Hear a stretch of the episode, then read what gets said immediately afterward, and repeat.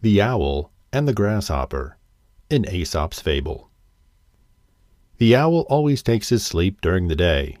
Then, after sundown, when the rosy light fades from the sky and the shadows rise slowly through the wood, out he comes ruffling and blinking from the old hollow tree. Now his weird hoo hoo hoo echoes through the quiet wood, and he begins his hunt for bugs and beetles, frogs and mice he likes so well to eat. Now there was a certain old owl who had become very cross and hard to please as he grew older, especially if anything disturbed his daily slumbers. One summer afternoon, as he dozed away in his den in the old oak tree, a grasshopper near by began his joyous, yet very raspy song. Out popped the old owl's head from the opening in the tree that served as both a door and a window. Get away from here, sir. Have you no manners? You should at least respect my age, and leave me to sleep in quiet.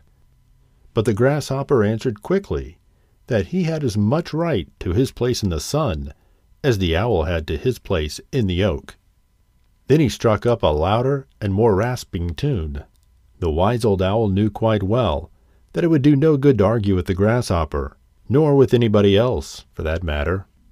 Besides, his eyes were not sharp enough by day to permit him to punish the grasshopper as he deserved. So he laid aside all of the hard words and spoke to him kindly. Well, sir, he said, if I must stay awake, I'm going to settle down right here and enjoy your singing. Now that I think of it, I have a wonderful wine here, sent me from Olympus, of which I'm told Apollo drinks before he sings to the high gods. Please come up and taste this delicious drink. I know it'll make you sing like Apollo himself. The foolish grasshopper was taken in by the owl's flattering words.